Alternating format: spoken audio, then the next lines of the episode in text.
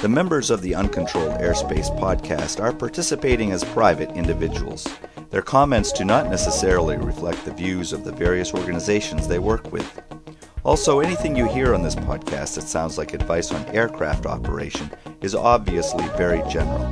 You should always consider your own situation, remember your training, and fly the airplane.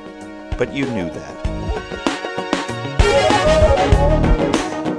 Oh man, it's been a crazy day. I'm so glad to finally be sitting down here and just kind of chatting a little bit here. So, uh, so James, what's the story on residential air parks? I didn't know there was a residential air park at Sun and Fun. Well, not at Sun and Fun, but actually about two miles south of there, there is a residential air park, X49. I think it's Lakeland South. Uh-huh. Uh, and in fact, I overflew that at night with that EVS system that I want to talk about later, and actually got to see. I could have landed on it at night, even though it's unlighted with that EVS system.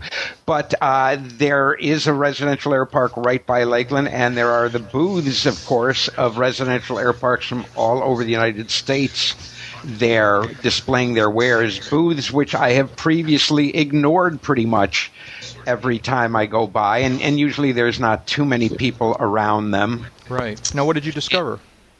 Well, I discovered, and also with some phone calls that I made, making some inquiries beforehand, that there are a growing number of them.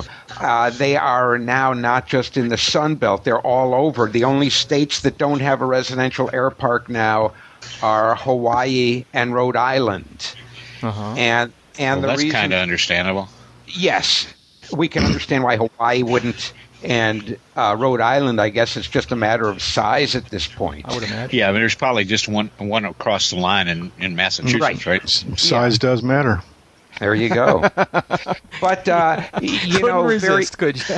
No, I couldn't. I had to sneak something in here. They're they're, they're off in their little tear, and I had to say something. Go ahead, James. And Don't you- let him distract you. Keep going. Well, Yeah, don't, don't, don't I- pay I no assume attention to you're- the man behind the curtain. I assume you're referring to the size of the air park because they No, do of Hawaii and Rhode. Island. the size of referring state. to the size of the state. I mean, Oh. Rhode Island's so freaking small, and Hawaii has so little level space. Well, for Hawaii, where are you going to go in your airplane? What's the reason to have one? Maybe you have, uh, uh, you know, island to island. You have to go on business, but would you buy a plane for that? Would you want to be flying over that ocean? And, and other than to Hawaii, you can't go anywhere. So You know what? Over the ocean, that airplane doesn't know any difference from over the That's right. mountains, or you know. but the amount of time you would spend over the water there, I, that would give me a little pause. I can just see why, you know, not sort of uh, recreational flying has not It's- caught on to the extent in Hawaii that Right, they- it's not a place I'd want to regularly commute to in a single engine airplane. Right. but cruising around inner island, I could see I could see a, a couple of little airplanes on amphib floats being just the hot ticket uh, living in Hawaii, capable Well- of doing inner island and uh, and you know, not a not a huge freak out if the engine quits. Yeah. Dave, it's wide open for a residential air park developer. Well, no, yeah, there you go. There's your opportunity. Yeah, all you got to do is come up with a million or so to buy enough flat land. What, what's that going to a million going to get me five feet of water frontage? Uh, Now, of course, our friend Amy Laboda is uh, a fan Yeah. of uh, of air parks. She actually lives on one. Um, Yes. Have you guys ever considered? I haven't. Have you ever considered? Uh, uh, I, I have, and, and Amy lives on a very nice one, and, and they, she and her husband have a very nice house. I was, uh, I was fortunate enough to visit them recently. Uh, um, great hangar had you know three airplanes in the hangar and and uh, that kind of thing. Uh, more than a little bit envious. Um, and and uh, I have from time to time, you know, investigated uh, residential air parks. Um, th- two two things. One is, you know, I still have a day job, and um, uh, the, the air parks, at least around the Sarasota area, are not convenient to the city, not convenient to, to the office anyway. Um, second thing is, um, rough rule of thumb that I've seen is you pay, I would guess, you know, hundred to one hundred fifty thousand dollar premium um, to live on an air park versus the same house in a residential area. Um, I can commute to a lot of airports for 150 grand.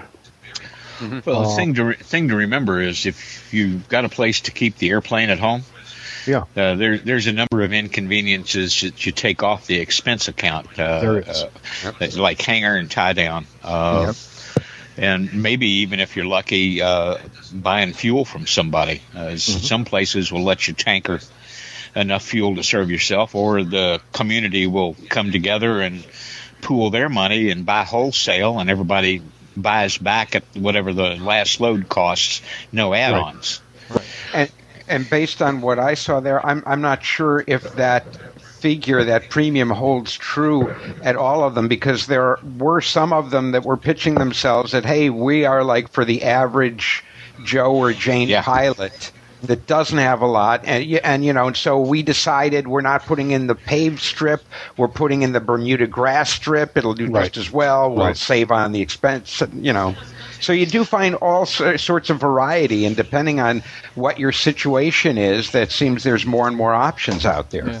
Yeah. There- There's been a story in the news recently about an air park down there in Florida. Hopefully not Amy's. I'm pretty sure not Amy's, but that's uh, that's going through the normal. Uh, the re- the local neighbors don't like the airport nearby. Threat. I don't think it's an air park yet. I think they want to turn Right, yeah. it into. Oh, is that what it is? Okay. Yeah, I know the one you're talking about. I can't chep, come Wasn't up with there the name also right a off the top. wasn't there also a story of a uh, maybe it was just a private strip uh, somewhere south of where I am. I'm not sure south and southeast as I recall, but uh, apparently was involved in running drugs.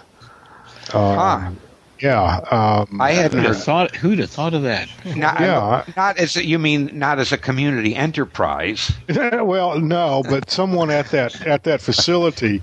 Brings down the condo fees and. Uh, There, there goes the neighborhood, you know. uh, but uh, I, So we're just- leasing out the excess land to a farmer. We don't know what he's growing. He's got a big fence. Well, I have but- been to airports in Indiana where they've got corn growing up just about to the romance because Sure. they lease out that Yeah. land. Yeah, well, And, and I have a buddy, uh, an EA buddy, a chapter buddy here in New England, um, who uh, lives on an air, and now I'm blanking on the name, but it's a really nice one up near uh, Lake Ossipee, up in uh, New Hampshire here. And Well, uh, long- also looked long- at some property in the top he, he invites the whole chapter over to his hangar, which of course is right out behind his house for a barbecue every Right. August, and uh, it's it's very pleasant and it's fun to just kind of hang out there by the edge of his his backyard and watch airplanes land and. Uh, um, I, I looked at some property in the Tidewater area of Virginia uh, a couple of years ago. Um, some very close friends um, um, bought a uh, uh, small house. They're they're in the process of uh, of remodeling and, and enlarging it and whatnot. But the the great little grass strip there and uh, uh, several I don't know eight or ten or maybe eleven lots uh, already subdivided out on the property. Um, but um, the way it was structured, the way the subdivision rules were structured, I could have bought the property, but then I would have to build on it in in a uh, limited amount of time, Oh, and yeah. I I couldn't commit to that. So right. um, that that that particular area of Virginia is always, a, uh, in my mind anyway, a pretty good investment area. But uh, or, you know, over the long term, or you know, it was before the real estate crash. But Yeah. uh, um, I couldn't make the numbers work um, at that particular time. Plus, although it was a great strip and uh, a nice, quiet, peaceful area, um, there wasn't any place nearby to go. There wasn't any nightlife nearby. There wasn't any. There weren't any restaurants nearby. There was no life outside the airport. Yeah, yeah, and um, um, sure, I could you know fly from there to D.C., fly from there to you know wherever, um, but um, if you want to have a beer or two with dinner, that means staying overnight. Yeah. So it's it's it's um, Yeah.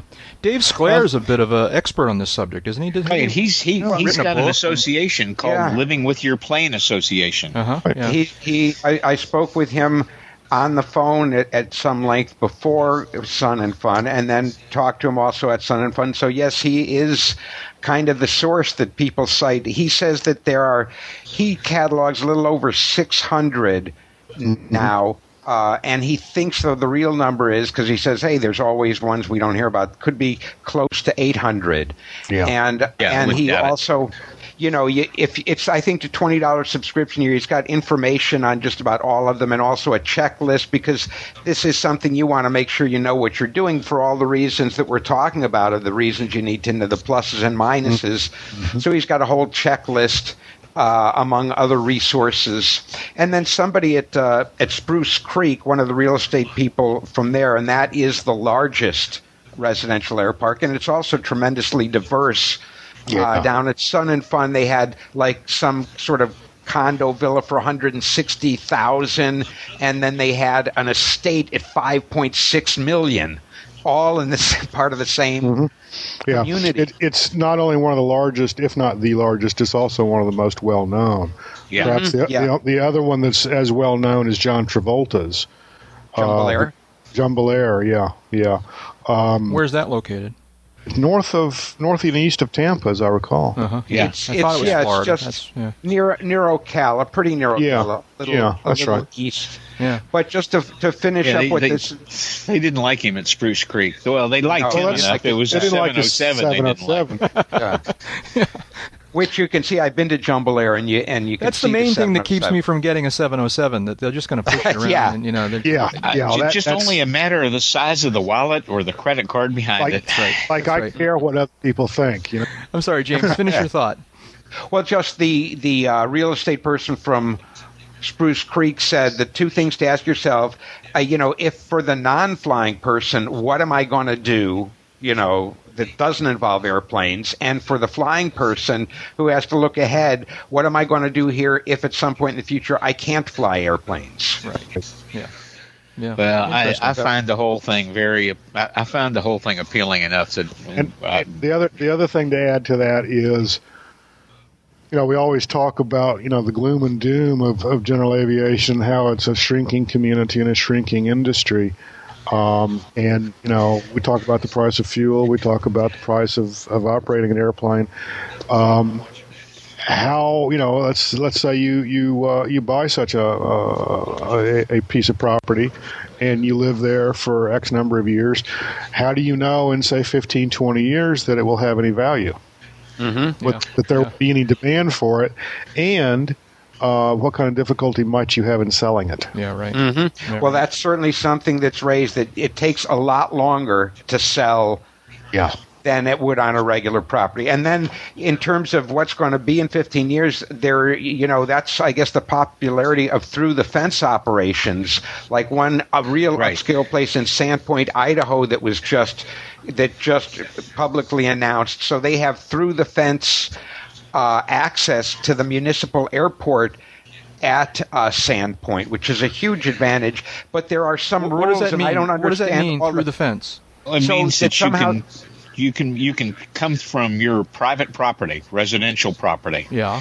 and taxi your airplane Okay. through the perimeter fence onto a publicly owned public use airport. I see. If they agree to give you access, and through the fence also kind of refers to uh, um, maintenance service operations that are not physically located on the airport, Yeah. uh, be they transient in nature or or fixed uh, with a fixed address. I see. Well, Hal, Hal Shevers at Sporty's has got a lot of info on, on what it takes to get a public airport uh, compatible uh, and, and, and allow for through the fence operations for re- residential area because they've worked on it. And he's the guy that started Sporty's. So You know, the, the And he has his own. He formed one right there Right, at Batavia. right there. But It got it through the fence residential air park, and and uh, supposedly the uh, well-known head about to retire of one of the alphabet groups has bought land there and is going to live there. Who might that be? Hmm. Hey, uh, David, you started to say something a few minutes ago. What was? hard to tell. Yeah, I know. Uh, Well, all right, it'll come back to us later on. Well, Um, the, the, before we- you know, the you're other- talking you're talking about residential air parks. It, you know, it, years ago, I had the ambition of working on my own as a freelancer, my own office, where uh, you know I didn't dance the the Dilbert cubicle tune every day of the week and so forth, and and that came true. And whatever And I was going to say, whatever happened to that dream? Yeah, that came true. Uh, you know, the uh, starving artist lit, is alive and well in Wichita. But another aspiration has always been to live on a runway or Yeah. with access to a runway. Yeah. And about a year after we made the freelance thing happen, we bought 10 acres on a private runway down in Tennessee. Oh, really? So do you still have it?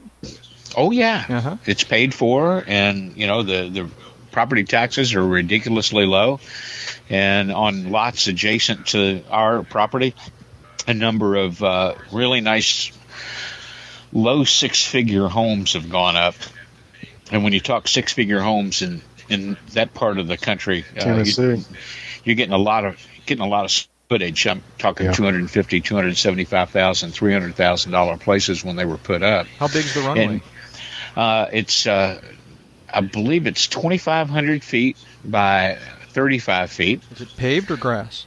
It's grass. Uh-huh. uh it's a little bit low in the middle and high at both ends, and it's on a mountain. Uh, it's on a a flat top mountain uh, northwest of Chattanooga, Oh, cool. that- yeah. Maybe that's So where we can have the UCAP fly in. uh, about Cool, yeah. 1,600 and change above sea level.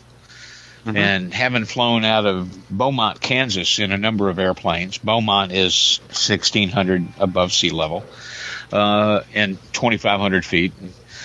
Yeah, I'm comfortable that anything I can fly in and out of Beaumont, I ought to be able to fly out of this place in Tennessee. So Yeah. the Well, the ambition other- is to move down there and build a place in a couple of years. The, uh, the one of the things here we're, we're kind of dancing around too is you know the residential air park implies you know more than one um, residence uh, Right. associated with Yes. the runway. The other thing, of course, that it is um, you know a piece of property with a private strip on it. That's right. And And, there's a lot of that around here. One, one of these days, I, I have some family property in Georgia, and one of these days, you know, the long range plan is to maybe level out some of it and sow some grass and uh, water it down a little bit and call it a runway. There you go. I'm Cool. say if you could put three thousand feet in there, you'd be comfortable year round. You know, I, th- I Not figure three three thousand by fifty, and I'll be a happy camper. There Do you you have to get any uh, approval for that from? You know, I know the FAA is, you know, is It- fine with it. A lot of it depends on the state and the county. Um, this is very rural; it's farm property, uh, so I don't think that there'd be, be any zoning issues. Um, the county, uh, I doubt, given the nature of the county itself, I doubt they would have any regulation or um or rules. The only trick would be whether there's a state law regarding private airport or private runways uh, what notifications I must provide to neighbors and uh, what kind of clear zones or other, you know, um, I researched some of the FAA stuff for uh, for uh, a lawyer friend not long ago, and uh, wait, well, if you have want to do this and make it official with the FAA, you can find out everything you need to know in Part 157. Yeah. yeah. Well, we better move on here. Let me uh, let me make this thing official by saying, welcome, folks, to episode number 81 of Uncontrolled Airspace, the General Aviation Podcast. We're recording this episode on uh, Thursday evening, May 8th, two 2008. It's my sister's birthday, and I almost forgot, Ah. but I did talk to her earlier today, so that's so, so I'm good. Seven days later. Yeah. That's right. So uh, uh, it's been beautiful up here in Boston. Let me say hi to the uh, the rest of the gang here in the virtual hangar. Uh, one of those voices out there is Jeb Burnside, who's talking to us from Sarasota, Florida. Hi, Jeb. How you doing? Hey, Jack, I'm fine. You say it's been beautiful in, in Boston, huh? Well, I'm happy to hear that.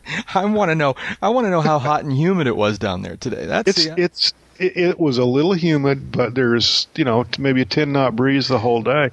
I at lunch I got out on the bike and I was running some errands and I got a you know a, a three season black leather jacket on and I'm running up and down and and whatnot on the bike and I I didn't have any issues at all. Yeah. It wasn't it wasn't that hot. well, the So motorcycle part sounds good, but uh, maybe it's- maybe my maybe my blood is so thin that it doesn't matter anymore. Yeah, that's right.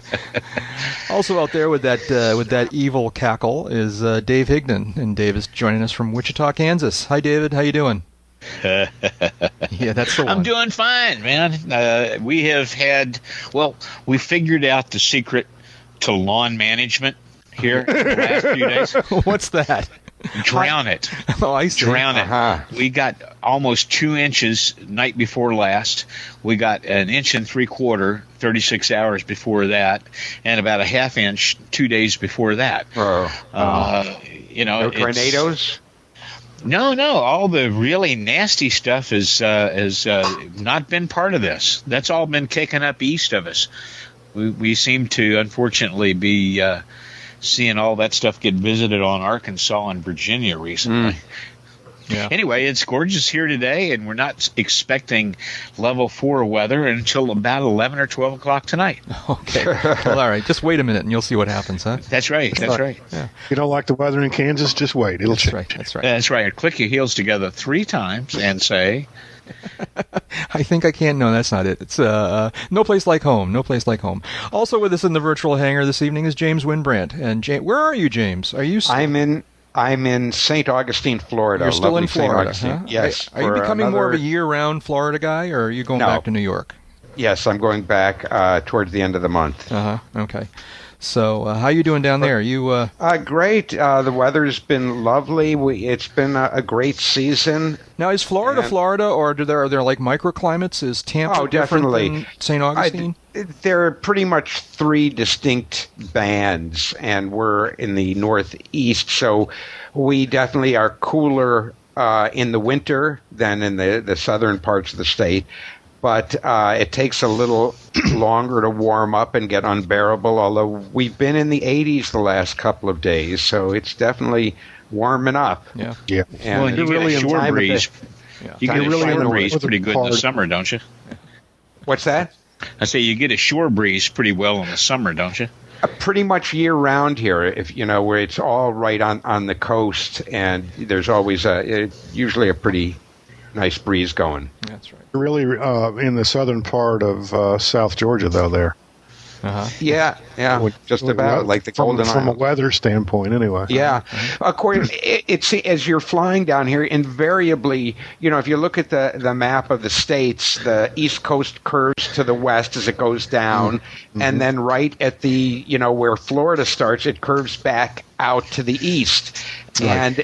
Whenever you're flying down, it- the weather invariably changes right there. If it's been sunny, you'll run into a sudden cloud bank and you'll have to kind of get on instruments and declare instruments to get into St. Augustine. If it's been crappy, suddenly it clears out right there. So it's interesting what, what happens from a weather point of view because of the geography. Hmm. Yeah.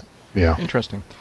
And I am Jack Hodgson, and I'm up here in Boston, Massachusetts, where it's definitely turned into a nice time of the year. So Our Jack H. going to start doing some flying real soon now. Good. Anyways, uh, so uh, David, you put on the list. I think it was you who put on this story about mixing meds and flying. Uh, is, can, Yeah. Can you tell us a little bit about uh, what what caught your your attention here? Yeah, it was a uh, an NTSB finding uh, on a Cessna 340 accident. Oh, Jiminy, when was the date on this puppy? I'm looking at it. I guess uh, 1222 2006, Uh huh. and uh, we'll we'll post a link to the Yeah. to the report. But the, the basic thing is that we had a uh, a medical professional who's uh, unfortunately uh, tests performed on his remains by the FAA's uh, lab in Oak City found uh, traces, high traces of a, uh, uh, a pain reliever used in the management of moderate to severe pain. Uh huh. uh, something called tramadol, and they uh, And say that apparently, the, it, it uh, led him to it- it was- very, very disoriented in trying to approach and land at this airport. it was at least the dosage was at least twice that of maximal regular doses of the substance. Uh, Where does I it say he was a medical professional? Uh, I read that somewhere else. Okay. Okay, no, I, I accept that, but I, I just I just didn't see it in the report. Yeah, it's One- not. It's not in Yeah. here. Uh, I Yeah. don't want to step too far out of bounds without finding what I what I read. But what led me to this probable cause finding Yeah. was a, a report in one of the wire servers, one of the internet things that you and we all get every day and or a couple of times a week, Well, I and it identified the guy as a doctor. Mhm. And uh, uh, Is it the idea that he was self-medicating here, or was he prescribed by another doctor? notwithstanding the possibility that it was self-medicating, and I'm not making that claim or that idea by any stretch, even if he was under the care of another professional, the idea of a doctor who knows who should know this stuff well, Right. having twice the usual dosage in his system and going flying. Right. I'm Yeah. sorry. I'm sorry. Uh, you know, big bad for the other people. Yeah. Let me see Yeah, if I can, for the other see people. They didn't deserve that. Read a little bit of the description of what happened here. So this uh, guy was flying into Charleston Executive Airport, uh, Charleston, South Carolina. He contacted uh, Unicom to request an advisory. The airport empl- employee informed the pilot that the winds were from 180 at 12 knots, gusting to 17. The pilot then responded he would be landing on run- runway 18 and was invi- advised that there was no runway 18. The pilot then stated they would land on 27. Shortly after that, he said he'd land on 22. Uh, then uh, the employee stepped out to watch this uh, with his own eyes. Yeah, I would have also. Yeah, he said that the airplane was uh, southwest of the airport, moving northeast, perpendicular to 22, um, at approximately 500 feet. He watched as the airplane was on a left base for 22. He said the airplane overshot the runway and began a tight, low right turn away from the airport. Shortly thereafter, the airplane stalled and completed two revol- revolutions before it was lost from the employee's sight. And there's more here, but uh, the guy seems to have been very, very disoriented, and ultimately, it, something probably that took his life. Well, Yeah. it's a number of things, but you know, the 500 feet on the downwind, the ceiling was 2,800 feet broken. Why he was down that low, and the you know, it's disorient. If he was as disoriented as it sounds, you'd have expected he would have died on making that turn to final at that low altitude where he d- has to keep his airspeed down. Then, Well, this- to this sort is- of be too fast, and then Well- to This just know, goes to the this just goes to, to the underlying lesson here. Okay, the guy was in from from the report here was in comfortable VMC, Yeah. Yeah. and had been for a couple of thousand feet. Mhm. And he, you know he misses the he he misidentifies the runways. He changes the runways. Then he overshoots, uh, uh, and then turns out, man, I guess because he decided he was going to go around and come back and try to hit it right the next time. Mhm. Uh, Did he apply power? Do, do we know if he, you know, went to full power at, at that point? we don't Sounds- see we don't see that in the synopsis here, but it seems to me so uh, hard to get past this reality that the guy was over medicated. Yep. Yeah. Okay, he was Now- over medicated. Now, look, let's just, it, it, we don't know anything about this case, but there are people out there who are over medicated, and at a certain point, I mean, they don't respond, n- not in any way to condone this, but is what Well, is let's- I. I, I understand what you're talking about. I've known alcoholics that were like that.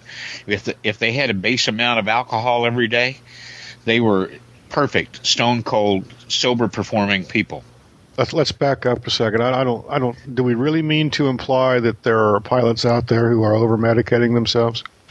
Well, I- I'm some, not- I'm- somebody I'm launched here about- that was over medicated because he didn't come by that substance in his blood system, uh, you know, by uh, transporter. Well, I, I, I don't I don't disagree with that, but I guess um, um, someone someone made a statement that we know that we know there's a lot of people out there who are over medicated, and I'm, I'm I- just trying wait, to get at no, whether or not we're talking about pilots. Oh, I'm not. When I if, if oh, I not said just something like that, Not no, I'm not, I'm not saying don't there's a mean to say that by any means. Yeah. No, I mean, no, I'm regardless of the details of this particular incident, it is a it is a very very you know stark object lesson about uh, Well, it- you know how you need to be families. careful about this stuff. And I think three- Dave took- is right. He with took him. the lives of his family. It's one thing to, you know, it would have been terrible enough if he did it to himself, but he was responsible for his passengers. Yeah. You really really need to be careful about this kind of thing. Go ahead. What were you going to say? if you look, though, I agree with everything everybody said. However, if you look at the, the, the details on, on this particular accident, you'll see that it's almost a classic uh, overshoot a base to final overshoot where the nose is up, the airspeed's back, the power's back, Yep. and he stalls and spins. Can't dispute Uh, that. Can't uh, dispute he, that. he's doing a go round. He was doing a go was- round. I'm not sure he was doing a going around. I thought he was maneuvering for the landing. I, they Yeah. said he went off to. Didn't they? s- Said he turned away from the runway. Oh, okay, okay. Yeah, Um, that that the, he turned away from the runway. What what a tight, low right turn away from the airport.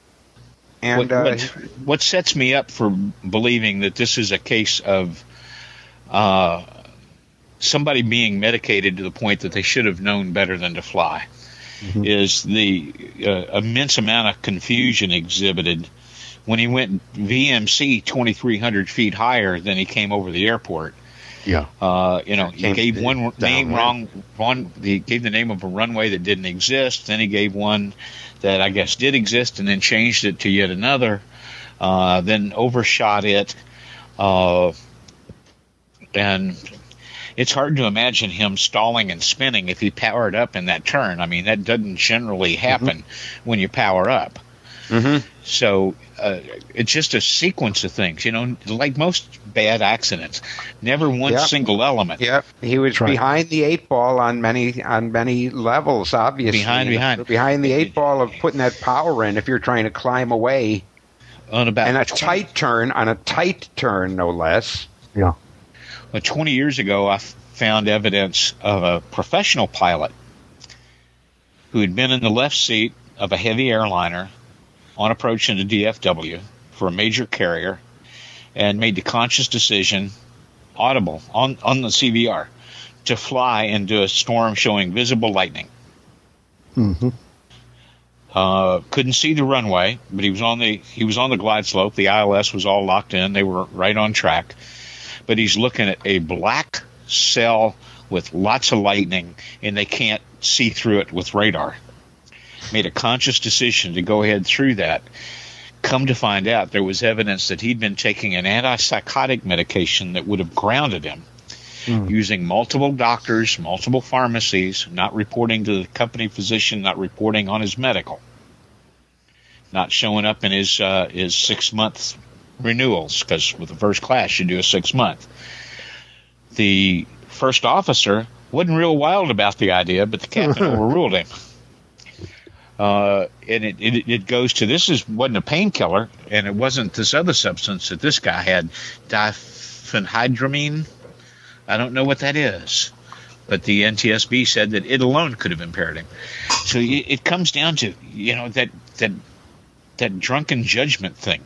Yeah. You know, you know you've had enough that you're in, you know you're impaired, but you don't feel impaired, so you say, "I'm fine." Yeah. It doesn't work. We need to be careful out there. We need to Yeah. be careful out there.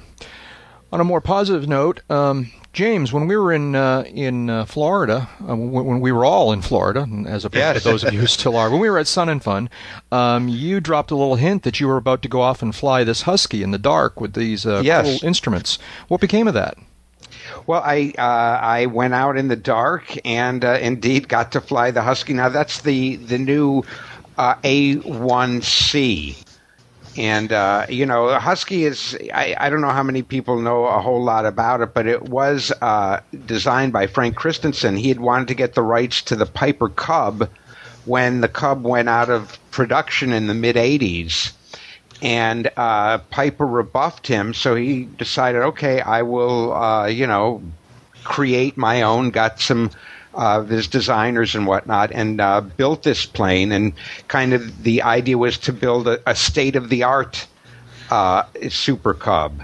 And kind of that's what they did, and, and it's been a sort of an evolution.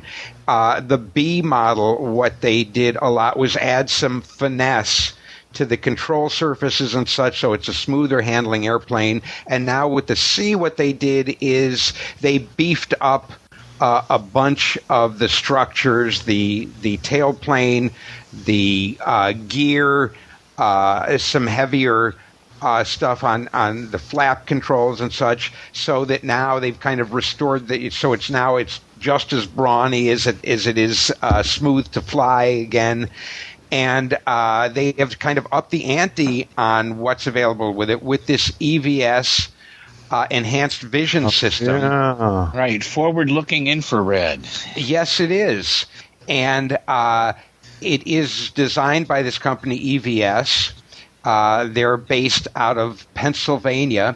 Essentially, there is a unit that sits atop the cabin outside. It's very, l- you know, it's, I mean, you see it, but it, it, the drag is negligible that it creates. I think it weighs a pound and a half for this unit Yeah, that sounds about right. Yeah. and then it can be ported out. It will display on uh, various MFDs or on a dedicated monitor. And on this, uh, all we had, this was kind of the first, was essentially the screen from a, the back seat of a commercial airliner. So not really great quality screen, but it ports out to this. And that sat up atop the glare shield, uh, you know, maybe, I would say maybe five inches by four inches. And That's a nice it- size. Yeah. a nice size. It uh, provides, uh, let's see, I uh, 40 degrees forward, 30 degrees high. So you Okay. get, you know, a nice kind of forward view. And uh, it will see through haze, through smoke, and uh, most importantly, I would say through darkness. Uh-huh. So we fired up after after dark, and uh, immediately on the taxiway, I mean, you can see things, you can see other planes, and it shows up.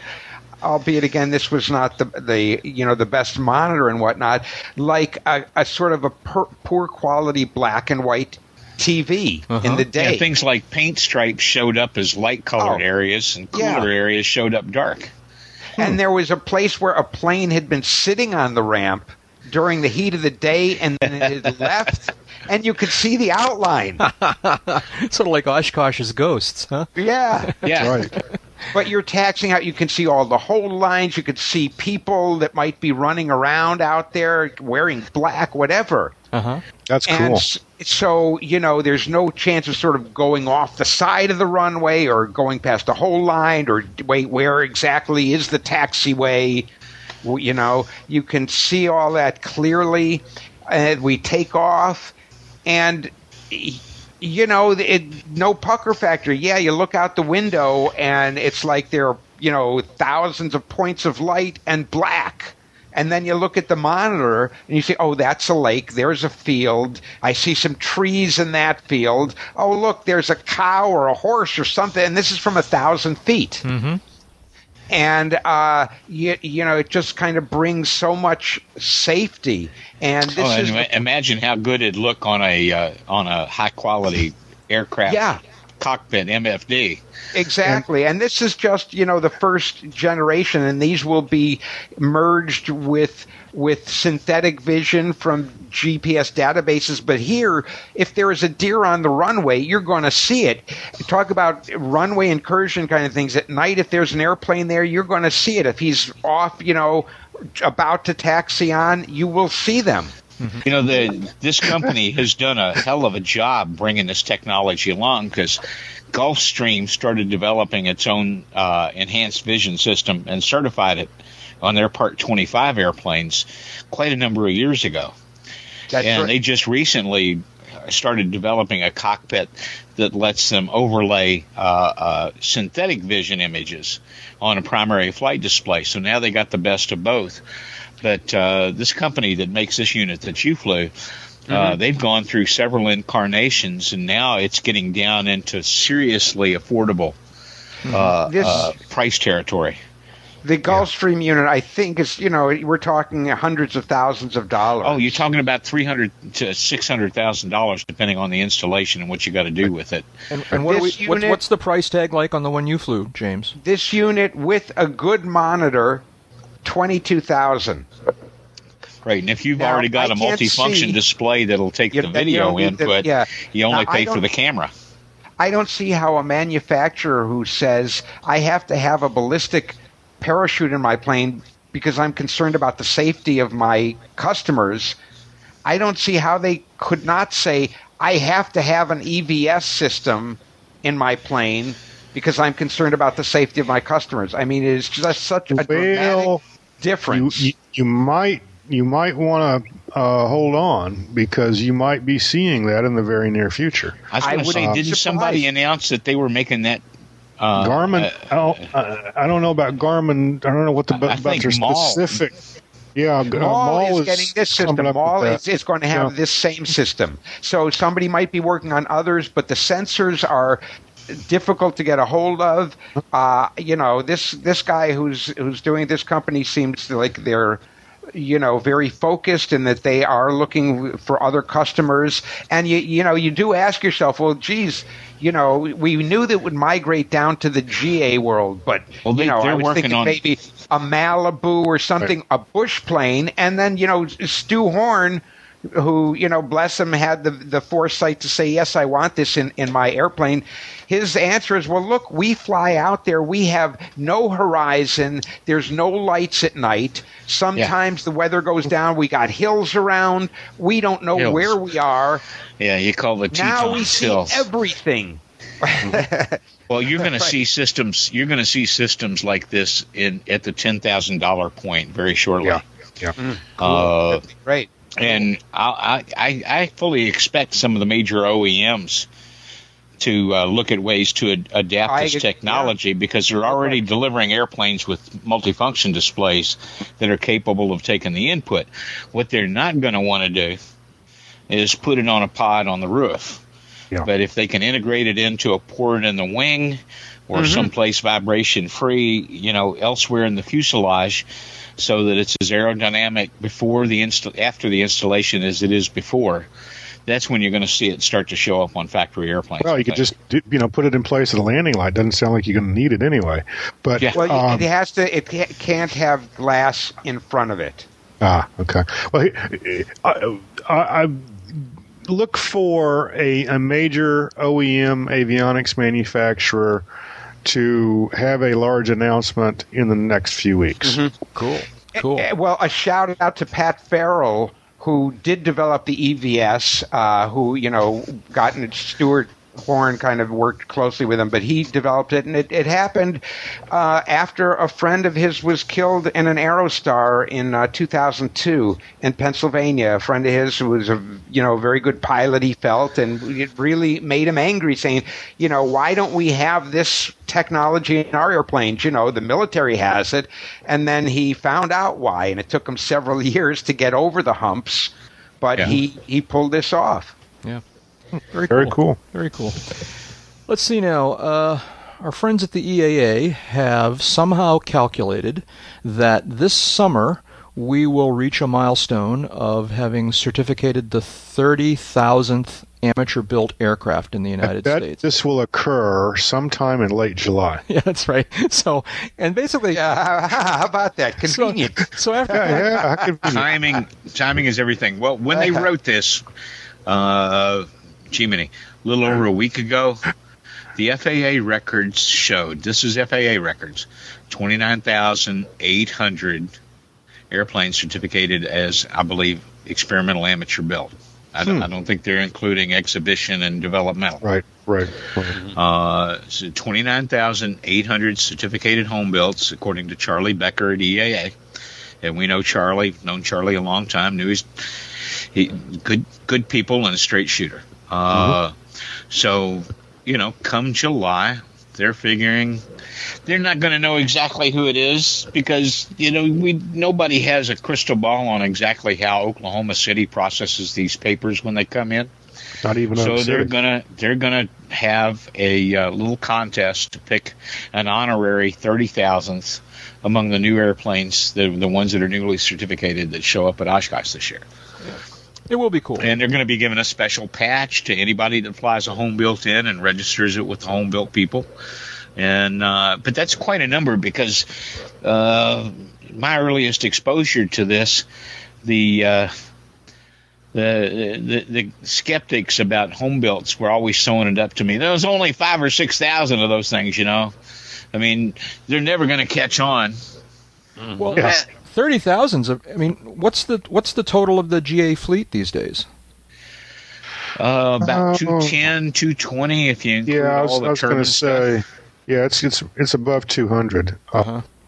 I, And it seems like there, we're pushing up on 6,000 Vans RV aircraft Yeah. out of that 30,000. So if you want some perspective, there's one kit maker out there that probably more than any other has helped spike these figures by big numbers in recent years. that's right. Well, that's what Amy and, and, and uh, Ah. uh, Barry have built Right. as an RV. That's right. That's right. Well, that'll be cool. Well, Yet, yet another thing to look forward to this summer uh, in Oshkosh.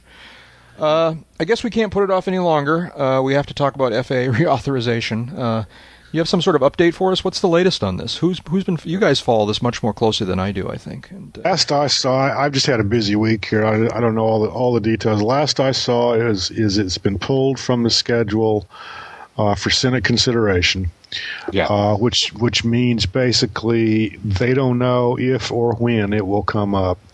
The uh, brief, very brief news blurb that I saw basically said um, there was a the, the, some some senators continue to be in disagreement about provisions unrelated provisions in the bill unrelated to the FAA. I believe that has to do with airline employee pensions. Yeah, and Uh, they're not unrelated to and, uh, aviation. Here's what one of my lobbying buddies told me yesterday.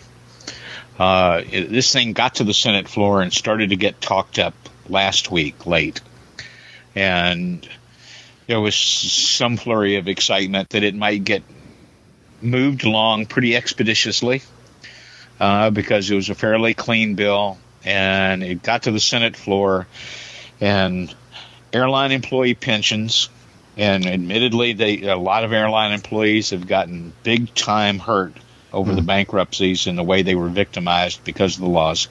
Uh, also over the airspace reorganization or redesign over the New York New Jersey area. Oh yeah, over yeah. the uh, DOT's plan to let airports impl- implement peak hour pricing schedules for landing fees, uh, over uh, forcing the FAA back to the table with the National Air Traffic Controllers Association, which I personally don't think would be a bad thing, but uh, it, it's like there's a Christmas tree available and everybody's got a little ornament.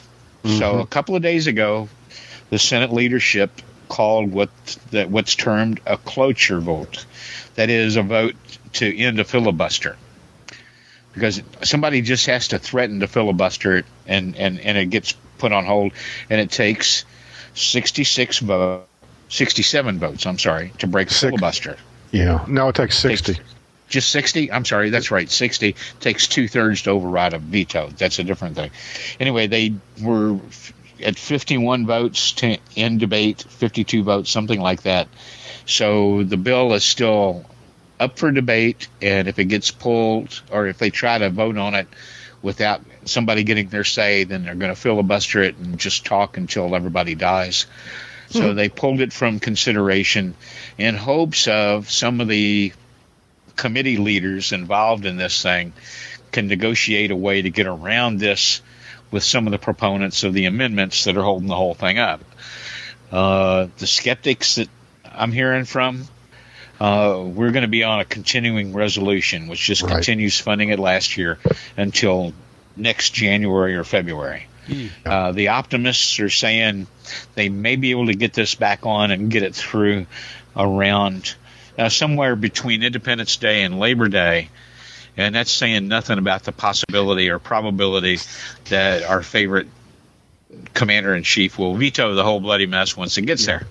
I would I would say that if it doesn't get done between now and Fourth July, You can Uh, pretty much cash it in. yeah, it's it's it's it's it's not going to happen after Labor Day. Not not A something. third, of, a third of the Senate and 100% of the House are up for reelection, and they're going to want to spend their summer vacation doing something that gets them campaign Well, it- funds and votes. It, it, e- even bigger than that, though, it's a presidential election year, and everything uh, on Capitol Hill soon will be driven by the presidential politics. It seems Um, like everything's been on hold over this election since around 2006.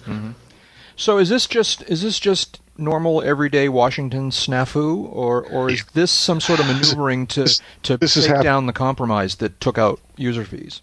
This has happened before. This is This is really more SOP than Yeah. than than an aberration, Okay. Jack. But I'm sorry to say. Yeah, but but I guess my question is whether this how much how, you know how much does this put the compromise that took out user fees? How much in, does that endanger this? It is was indeed. Not a lot. to- Not well, a lot. The, well, the stuff that's holding it up is is not related to user Yeah. fees. It's related to anything but user fees. Jeb? I, But if I it- don't, I don't disagree with that. But what I what I would say is that the endangerment to uh, to the user fee agreement, to the extent that there is an agreement, as opposed to a, a kind of a default choice, uh, hinges on whether or not the same players are involved in this mi- mixing this soup next time, Yeah. and they will not be. You know, there will be some changes to the players, and all it takes is for one of them to come in and say, "Well, I never agreed to that. That's not my. That's not how I look at this." Yeah. I mean, So I- all all the bills die when Congress adjourns, Right. from the and we got a new Congress comes back in January, and everything has to get refiled and go through the bu- bloody pipeline again. James, go ahead. Yeah, this will be a a large setback from the NBAA's perspective. This will completely set the clock back to zero essentially they are anticipating that if this happens then they're going to have to start the whole fight all over again that again you're going to see those ad dollars from the airlines concentrated in Washington telling that same story of the the people who are late for their golf tee off time and they're going to have to do this whole thing all over again My my gut instinct: next Congress, next White House administration is not going to be such a bitch to deal with. Well, That's just Well, my gut. Yeah, I, I, I won't disagree with that. I think their priorities are going to be different. Um, Absolutely. I, I think that um, for different reasons, they will um, probably be supporting some kind of user fee. Um, also, however, Yeah. um, for, for for reasons unrelated to uh, uh, party Well, this- politics. Let's put it This came way. up under Clinton's administration because all It the did. economists and all the all the think tank guys like to get on board with the pay as you go thing, Mm-hmm. and they don't really like acknowledging the idea that paying a fuel tax and a ticket tax is paying as you go and proportional to how far you go. So uh, you know this comes back up on the radar screen every time the FAA is reauthorized. Has Uh, the not, important uh, thing is we got somebody up there that's not going to use it like a political ping pong ball, and people on Capitol Hill that institutional memory wise predominantly remember what makes the trains run best, yeah. James, which is the excise taxes. Well, uh, my recollection, you know, just kind of, we don't know who is going to, uh, you know, prevail come November, but my recollection is that uh, John McCain has not been looked upon favorably by the business aviation industry No, in the absolutely past. not. Absolutely go to go not. to AOPA and search McCain, and you'll come up with I don't know any number of hits. Basically, McCain and Phil Boyer got into a uh, a urination contest, for lack of a better term. well, McCain blocked Back Boyer from oh- being appointed to back in an important 02, 03. Yeah. Exactly. Uh, McCain blocked Boyer from being appointed to the uh, um, uh, uh, management Aviation Management the Committee. Aviation Management Committee, which was the uh, kind of the board of directors of the FAA, um, and um, there was just a major uh, uh, conniption about some of this. Boyer, as far as I'm concerned, was on the side of the Angels throughout, Yes. uh, and and McCain really showed a lot of his intemperament.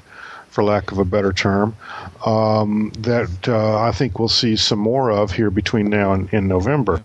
Well, to Um, me, he also showed an underlying Bias. willingness to live with whoever's lobbying funds are the best ones Right. to have in your Right, campaign right. chest. I mean, it's, this goes all the way back to the Keating thing Hmm. in, in, in terms of that mentality. Yeah. But Right. Is Senator McCain still a uh, pilot? Is he an active pilot? No, not that I've heard. No. not that I've heard. What Uh, is uh, what is Senator Obama's uh, track record as far as aviation is concerned? Do we know? Don't know. I don't think we know. Don't know. Don't I know. don't think know. I think that um, uh, it just hasn't been on his radar screen. I think also, uh, you know, uh, I don't know. Let's just put it that way. Yeah. Well, we Well, and- and- Well, he's from Illinois. I wonder what he had to say, if anything, about Meigs Field Well, at the here's time. the Well, thing about the way these campaigns run. Okay, is that oh, and he was in the state legislature in Illinois, I believe, when some of this went down. Yeah. But back in the deep depths of the unseen part of the Clinton, Obama, and McCain campaigns are people working up position papers on virtually every imaginable issue under the sun. And aviation is going to be one of them. Yeah. Uh, but we're not going to see much of this in any detail until after the uh, political conventions declare nominees on both sides. And then you're going to see a flood of it, and nobody will report it, and we'll barely know anything about it unless we actively go seek it out, soak it up, and wring it out for ourselves. Well, that's that's our job here. We'll we'll do a That's little right. digging, figure it out. What's got next? a shovel. What's next? Thing, Oh man, we uh, got to talk about this OFTL That, that was thing. that's actually the next thing that's on my list here. Uh, Jeb, did you have something else you wanted to Yeah, add to was- that before we, we were move talking. on? We were talking, or a question came up uh, a moment or two ago about the uh, the number of general aviation aircraft, Ah, okay. and I took it upon myself to look that up. As of November 30 of 2007, uh, well, the data is from November uh, 30, 2007. The the uh, um, the calendar period is uh, fiscal 2006, which ended um, in uh, September 2006. There were 221,900 uh, gen, uh, uh, general aviation non-air carrier aircraft, okay. Okay. That's non 121 aircraft. That's put up it by a couple of thousand just with last year's deliveries minus whatever Yeah. was retired. but it was down uh, over 05 by about f- uh, four and a half. Uh, I'm sorry, about 4,500 aircraft. Uh, really? Yeah, yeah. According to this data, and this data is uh, on the FAA website, so it's it's uh, 4,500 drop in aircraft registered from 05 to between 06. 05 to 06? It does seem. oh, that's huge. 3,000 of them were piston. Oh, wait a minute. I wonder how many of them came off the registry because they were exported. Well, I I wonder how Hmm. that also. I wonder that Okay. also. Because our Comanche, we sold it to a, a college professor in Madison, Wisconsin. Uh, then after he got aviation Jones, he got a fiance, a marriage, and a mortgage, and sold the airplane to a guy in the uh, Maritimes of Canada. So that airplane came off the USS registry. Yeah. Uh, and- Well, and another- I've got a friend that's exported about a dozen 150s in the last six months to a buyer in South America, Brazil to be exact. Huh. Uh, Oh yeah, they're snatching them up like crazy. Another little tidbit here, just you know, I'll shut up and we can move on to something else. In uh, 2005, uh, according to the FAA, there were 200 light sport aircraft in the inventory. By the end of 2006, there were 1,300. That's growth. Wow, if you could get separate numbers right now, it'd be up to about 23, 2400. It, it would be. That's exactly right. Yeah. That's exactly right. Interesting. Yeah. Moving on here. Uh, here we go, Dave. I don't want to get crabby here, but the off-field landing of the week. This is a good one, I'll tell You you. don't want to get any more crabby than you uh, are. Oh. that's right. In a pinch, I can. Listener, listener Frank posted this for us in the forums. um, he's quoting from a uh, from a story on the KHOU, which I believe is a TV station.com website. Uh, let me read this here. Three fishing buddies were returning from Port Lavaca Tuesday night when their single-engine plane's engine quit uh, in midair. The small Cherokee w- uh, was put down on a vacant lot about a mile short of the runway at Hobby Airport, so that would be Houston. Uh, and that was on April 29th, just Okay. to give you the time frame. The force of the crash broke off the plane's nose gear and crumpled the plane's fuselage. Fuselage. Okay, here's where it gets good. All right, and while no one was hurt from the crash, one passenger aboard the plane did receive numerous crab pinches. Here's a quote. When, when this happened, Craig was sitting in the back, and he said the cooler just went. Crabs went all over him, biting him left and right, said Georgette McGuire, the girlfriend of one of the men aboard the plane. He said it was driving him crazy. He's got a bunch of crab bites on him. and the last line in the story is the, F- the Federal Aviation Administration is investigate, investigating what caused the See, plane's engine if quit. if they just had you know some some cocktail sauce, some melted butter and lemon or something, and he was Some, holding uh, that in right, his hand, some the, the crabs would they- have gone the other way. You know, Hmm. you, you, you, you execute a, a wonderful, not wonderful, you banged up the airplane, but you got down safely. You good off-field landing of the week, all right? And Everybody walked away, and presumably somebody had a good course. seafood dinner. yeah, all or for naught scuttled because, away. Yeah, because because the uh, the crabs got loose. I don't know. Well, This I, you know, I have a feeling a lot of those crabs involved in the crash died. So can we say it was without fatalities? yeah, Oh right. man, you mean that airplane crashes can call, cause cracked crab? I don't know. Reminds me of a, it reminds me of a well, they survived the crash. It was afterwards. that That's they right. They in survived the crash, but not the steam pot. right. reminds me of a story. A guy years ago was flying a, a, a large single or a, or a medium sized twin. Uh, he's doing night cargo work on demand and this kind of thing. And um, on one trip, he was asked to fly two caskets with bodies in them. Ugh. And the question arose how to list the number of bodies on board. Well, it's souls on board and It- only well, one. exactly. That's that's Their how he souls got. have So, left. yeah, well, so no, the, the blank says people. The Well, blank he- says number of people on board. Uh, I'm sure. So You what know, he did Yeah. put down the number of live persons on board, and in the remarks column the number of of um, unlive. Not cadavers. That's right.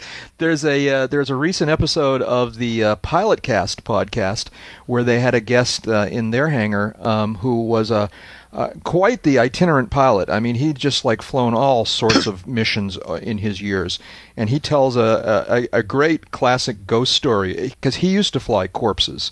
Um, and in one particular, oh, and early in his flying corpses days, um, he had an aircraft that required them to actually strap the corpse in the body bag in the right seat. oh no! Okay, and and on one particular flight like this, um, he was it was a it was a dark and stormy night, as the guy likes to point out. Okay, it was a dark and stormy night, and and coincidentally, at the exact same moment as a big flash of lightning, the body in the bag. Apparently, this is normal. Dead bodies will occasionally jerk. All right, it's a sort of remnant of the brain function or something like that. Okay, so at the very moment that this flash of lightning went off, the body in the right seat like sat up straight. Okay, and the guy said he just nearly flipped out. He just nearly, you know, Ah man, it, it, I'm not sure I could have brought it down in one piece. yeah, yeah. So uh, he said he said after that flight was when he told his uh, his uh, employer that they were going to get a bigger airplane so that they could slide slide the coffins into the cargo area. Um, man, but uh, yeah, yeah, I've heard of dying to get into aviation, but that beats it. yeah. so yeah, there's a. So, but so there, the lesson to be learned from our off-field landing of the week, I think, is next time you go flying with one of your buddies and they ask you to carry the cooler in your lap, say no. Or have a big Um, band or rubber band around Yeah, it. I was going to say there's Velcro straps and tie wraps and all sorts of things to close those lids, but I mean, you don't want that happening. Any if they could have been wandering around, uh, you know. Yeah. I mean, I have a, a friend of mine, uh, Craig Payton, flies a Mooney and does a lot of uh, film work from his Mooney, uh, 35 millimeter aerial stuff.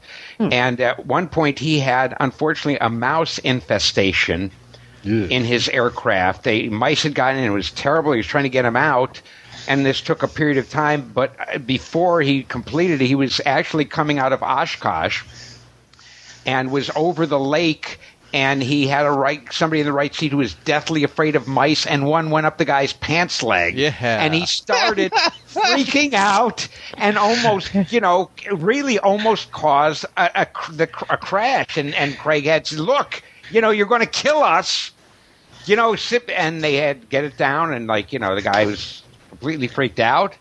But uh, you got to watch out for those little critters loose in the airplane. one of my very very first flying lessons, one of my very earliest flying lessons, um, the during the ground session we had been talking this very flight we had been talking in the ground session about you know concentrating and not being distracted by things that happen in the cockpit, and my instructor actually told me this story about how he had heard that someone had actually crashed because a bee had gotten into the cockpit and and everybody you know the pilot had freaked out and they had lost control of the aircraft. So now we're flying the flight portion of my lesson and we're doing pattern work there at Palo Alto and and so we're we're kind of going round and round and so on one particular downwind as we're just kind of cruising downwind and getting ready to turn base and suddenly a, a, a very large stinging bee i think it was like a yellow jacket or something like that just kind of casually crawled out from somewhere onto the panel all right inside our aircraft all right? And and i and you know my instructor and i i think we both saw it at exactly the same time you know? And we just sort of slowly looked at each other and said okay i'm fine you know. Then, but then my instructor who this particular day had decided to wear short pants right so he had bare legs so he was a little nervous about this whole thing he grabs a sectional and he's like trying to like you know get it to go out the out the window you know he Oh no, opened- no, opened kill vent. the sucker, man. That's the what a knee you know. board's for. So he's waving at the thing, you know, and I'm going, and I'm going, don't make it mad at me. What are you doing here?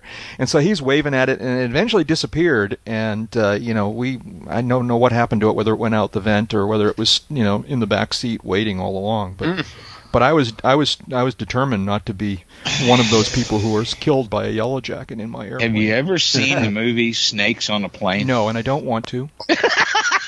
Oh man, you gotta go see the movie. At least see it once. No, no, no.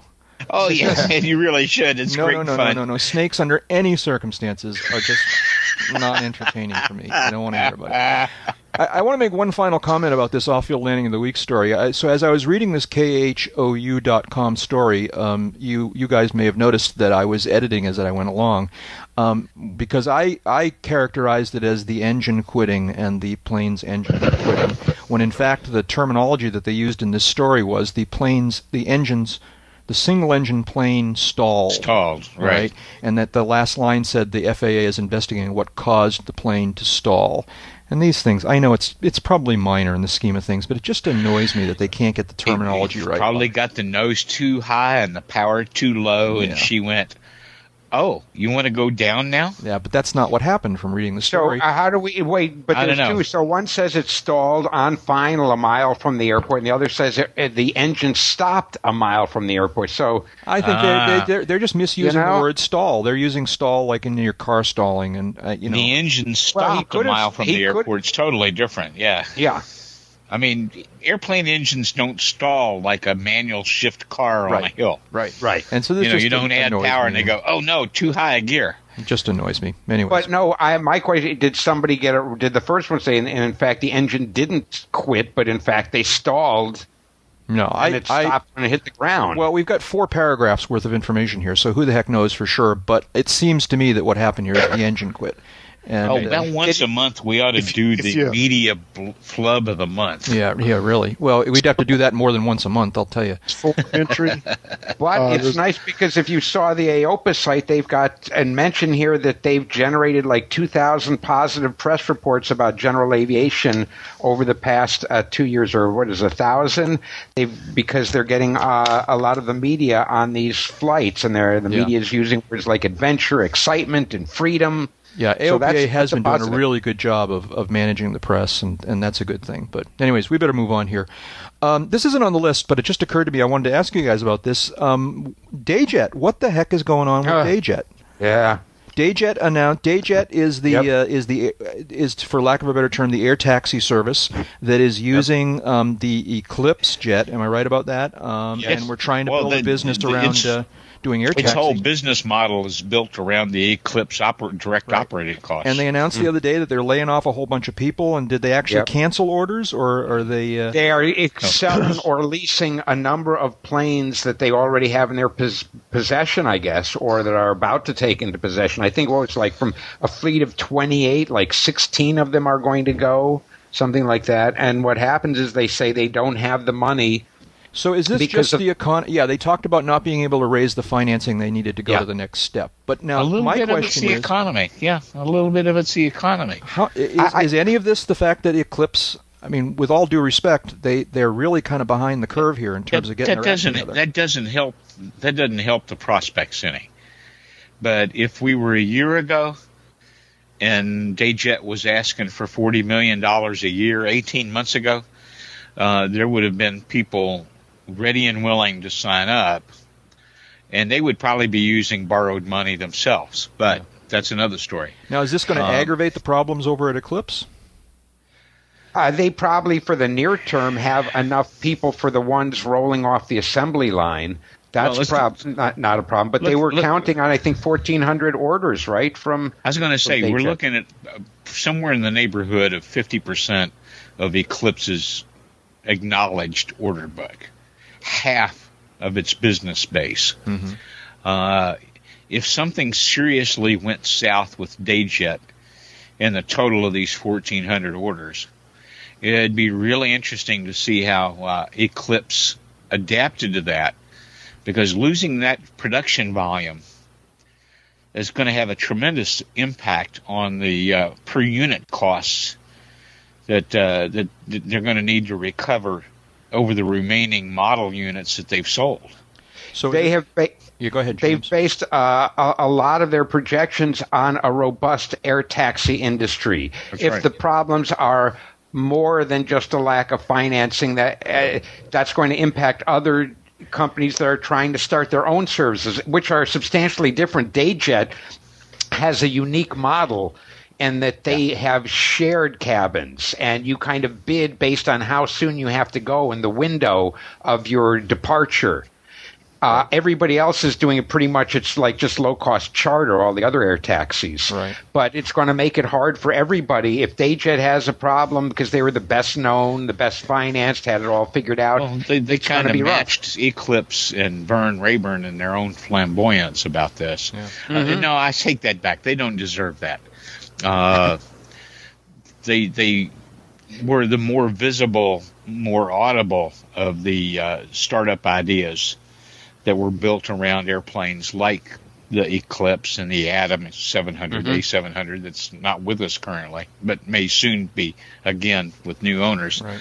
But uh, you know, so much of Eclipse's business model was predicated on, as as you say, an active air taxi market and the inordinately low per dollar DOCs, direct operating costs of the airplane, were a huge attraction. Yeah. Uh, and e- even when they had to step out of the uh, EJ22 Williams engines and into a more fuel thirsty but higher powered and apparently better suited Pratt and Whitney 600 series engine, uh, the cost model was still attractive enough for you know people like Iacobucci to stay on board. But that big order book also influenced how Eclipse priced its airplanes over the long term. Well, I tell you, I at a high to- volume turnaround for 1,400 units guaranteed is going to help lower the individual unit costs. And if that, you know, if that base goes away, uh, I'm not saying that they're going to run out and try to, you know, uh, renegotiate contract prices. What I am saying though is that it will have an influence on their uh, uh, volume production ideas and their total cost per unit in the long run. Jeb, you're being uncharacteristically quiet here. Um, I I uh, I don't have anything to say on this topic. Iacobucci, you know, had a great idea, has a great idea. Uh, looks like the uh, the Florida economy, which is you know, uh, uh, it looks like the Florida economy is really part of the problem here.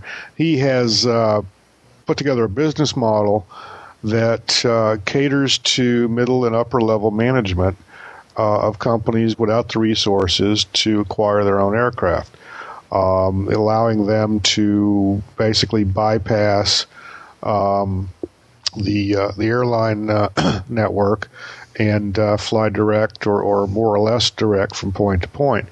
He set it up in Florida. Uh, one of the spe- specific routes that he, he's tried to uh, uh, develop is something along the lines of Boca to uh, uh, Gainesville and on to Tallahassee. uh, and there is probably a great need for that. The that route uh, encompasses a number of, or a lot of miles. It's it's uh, uh, a, a, several hour trip just to go from, from one end of the state to the other. Tallahassee, of course, being the state capital. Um, I think he overestimated uh, uh, the market demand for that, but perhaps more importantly, um, the economy has not allowed the economy in Florida specifically has not allowed the market to develop as he wanted.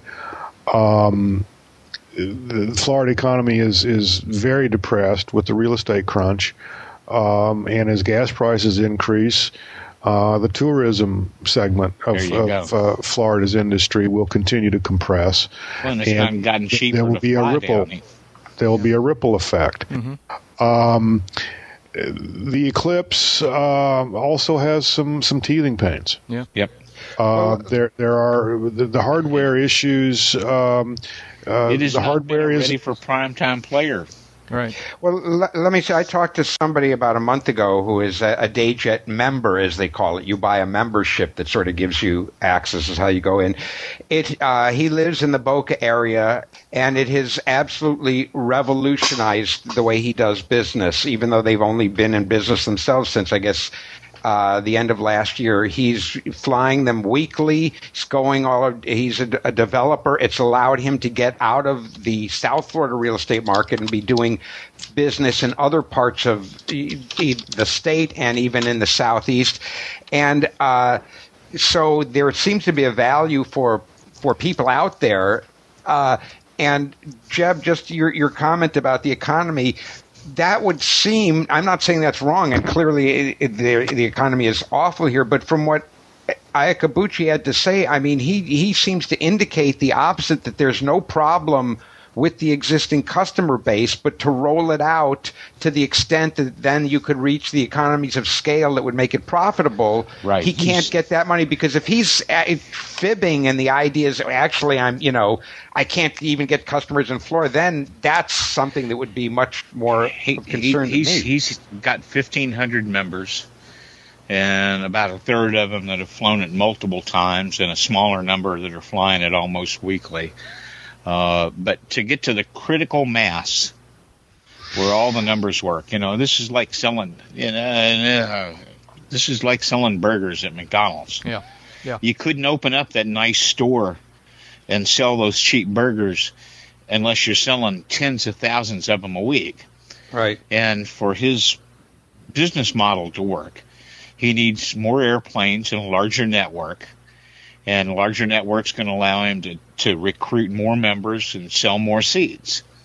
But to get to that critical mass, he needs millions more in capital. He's yeah. shown that it's fairly workable on that on that small scale of Florida to southern Georgia and, and South Carolina and, and those environments where they're running now. Yeah. But to roll it out and think about it, 1,400 airplanes. We're not talking about a regional operation here. We're talking sure. about a guy looking at going national. Yeah. And therein lies the problem. He can't raise the money. So maybe a couple of years down the line, things will turn around. He'll be able to pick it up again. And uh, well, all that's well and good, um, but I, I I know for a fact, as one example, that recently, um, in in the at an airport in Florida, uh, ten of his airplanes were sitting in a hangar idle.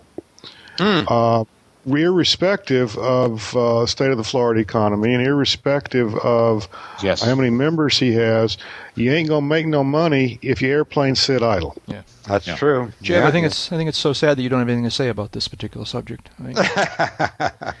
Moving on here, uh, let's see now. James, you teased us with a whole bunch of things towards the bottom of the list here. We're running out of time. Why don't you pick one and we'll save the rest of them for another time? Uh, let's see. Uh, looking forward to going up to uh, the folks at Found Aircraft. Have been working on their expedition on uh, their bush plane. You know, they had the Bush Hawk before, uh-huh. uh, and it was operated uh, up by the Fish and Wildlife Service in Alaska and others, but they wanted to get something with a little more oomph. So their expedition is the answer. It uh, all the paperwork is in for Canadian certification. They expect FAA certification to follow shortly, and uh, I'm looking forward to going up there uh, later this month to to see it myself, try it out. For someone who sh- splits his time between Florida and the Big Apple, you seem to be pretty well connected into the bush pilot world. Uh, Well, you know, I think we all have a little bit of bush pilot in us, right? That's kind of we all like to think we could That is get true. out there and mix it That's up right. and Yep. uh-huh. and and especially with somebody who knows what they're doing in the right seat, it makes me feel that much more comfortable. Yeah.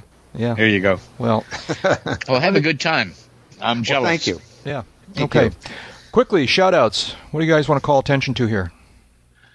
Well, a couple of things. Next month, June, I know that very often I come up with these things that I think are worth hollering about, and timing be what it is. I'm a week too late and, and a podcast short. So I'm trying to push this out a little bit and say, okay, folks out in the West Coast, Golden West Fly In coming June 6, 7, 8. We'll have a link. Uh, it's a great show. I only got to attend once a long time ago. Uh, and they've got some uh, really interesting acts lined up. They're even going to have some sport class Reno racers there this year. Uh, if you're not far enough west to make that a weekend trip, the same weekend, Saturday, June 7, AOPA has its fly-in and open house at Frederick, Maryland, which I've never attended, but having lived in the area once and been to the building a couple of times, uh, I understand it's really quite a uh, uh, information and, and saturation heavy single day event. There is a NOTAM for it. There will be a temporary Tyler set up there, as there will be a Golden West. Uh, you know, so make sure you mind your paperwork, get the NOTAMs and all that. But those are two really attractive events that GA pilots might want to put on their calendar Yeah. on opposite sides of the country, same I've been, weekend. I've been to both those fly-ins. As a matter of fact, I was strictly speaking one of the uh, founders, not of many, of uh, Golden West. I was a volunteer when Golden West was a little local fly-in at Tracy Airport in California, um, and it's since grown to be a much bigger thing and uh, is sort of one of the quote-unquote EA regional uh, fly-ins, although they're not really EA regional fly-ins anymore. But uh, yeah, they've done some great things with that fly-in, and it's uh, moved. It's it's in the Central Valley of California. I can't remember exactly what airport it's at these days, but I believe it's someplace within shouting distance of Sacramento, California. I believe, and uh, but It uh, is at uh, Yuba County Airport in Marysville, California. there you go, there you go, my old stomping ground. Two And, great you know, fly-ins. the website's worth visiting just to get a look at the poster. Oh, it's beautiful, beautiful poster. Yeah. Any other shout-outs? Not from me. Okay, then uh, let's see now. I want to thank you guys. Uh, thanks to Jeb, who, uh, as we all know, is an aviation journalist, currently serving as the editor in chief of Aviation Safety Magazine. You can learn more about Jeb and his work at jebburnside.com, also Aviation Safety Magazine and avweb.com. Thanks, Jeb, for being with us today. My pleasure. And-. Uh, Dave Higdon, uh, an aviation photographer, a senior editor for Kit Planes magazine, and the U.S. editor for London's World Aircraft Sales magazine. Learn more about him and his work at kitplanes.com, avbuyer.com slash world aircraft sales. And what was that other one you told us about last week, Dave? AEA? Uh, AEA.net. There you go, uh, AEA. Work I do for Avionics News. That's right. And thanks to uh, James Wynbrandt, who an author, an aviation journalist, and musician, and uh, still with no web presence, but you Google his name, you'll learn about all the, the books, both aviation related and otherwise, that he's written. Hey, if you just go to the uncontrolled airspace, you can check out on uh, on on Jim's uh, Now you, you can book actually. on painless dentistry. That's right. If you, Oh, that's great. If you if you buy his book uh, about painless dentistry by clicking on the link on our homepage, we actually make like seventy five cents, I think. So uh, Well, one of the great thrills I had recently was at Sun and Fun and meeting Will while we were doing our podcast, and Will heard about the book. Will Hawkins, this Oh, is. Yes, through the podcast. His wife is a dentist. He bought her the book, and she's like loves it. So he was like all over me. It was wonderful. That's great. That's great. Very cool. Check out uh, James on the web by googling his name, and you'll learn about all this stuff. And uh, and I am Jack Hodgson. I'm a private pilot, a freelance writer, and a new media producer. Learn more about me at jackhodgson.com or aroundthefield.net. And visit us all at the Uncontrolled Airspace website at uncontrolledairspace.com. So thank you, everyone, for joining us in the virtual hangar tonight, and we'll talk to you all again next time.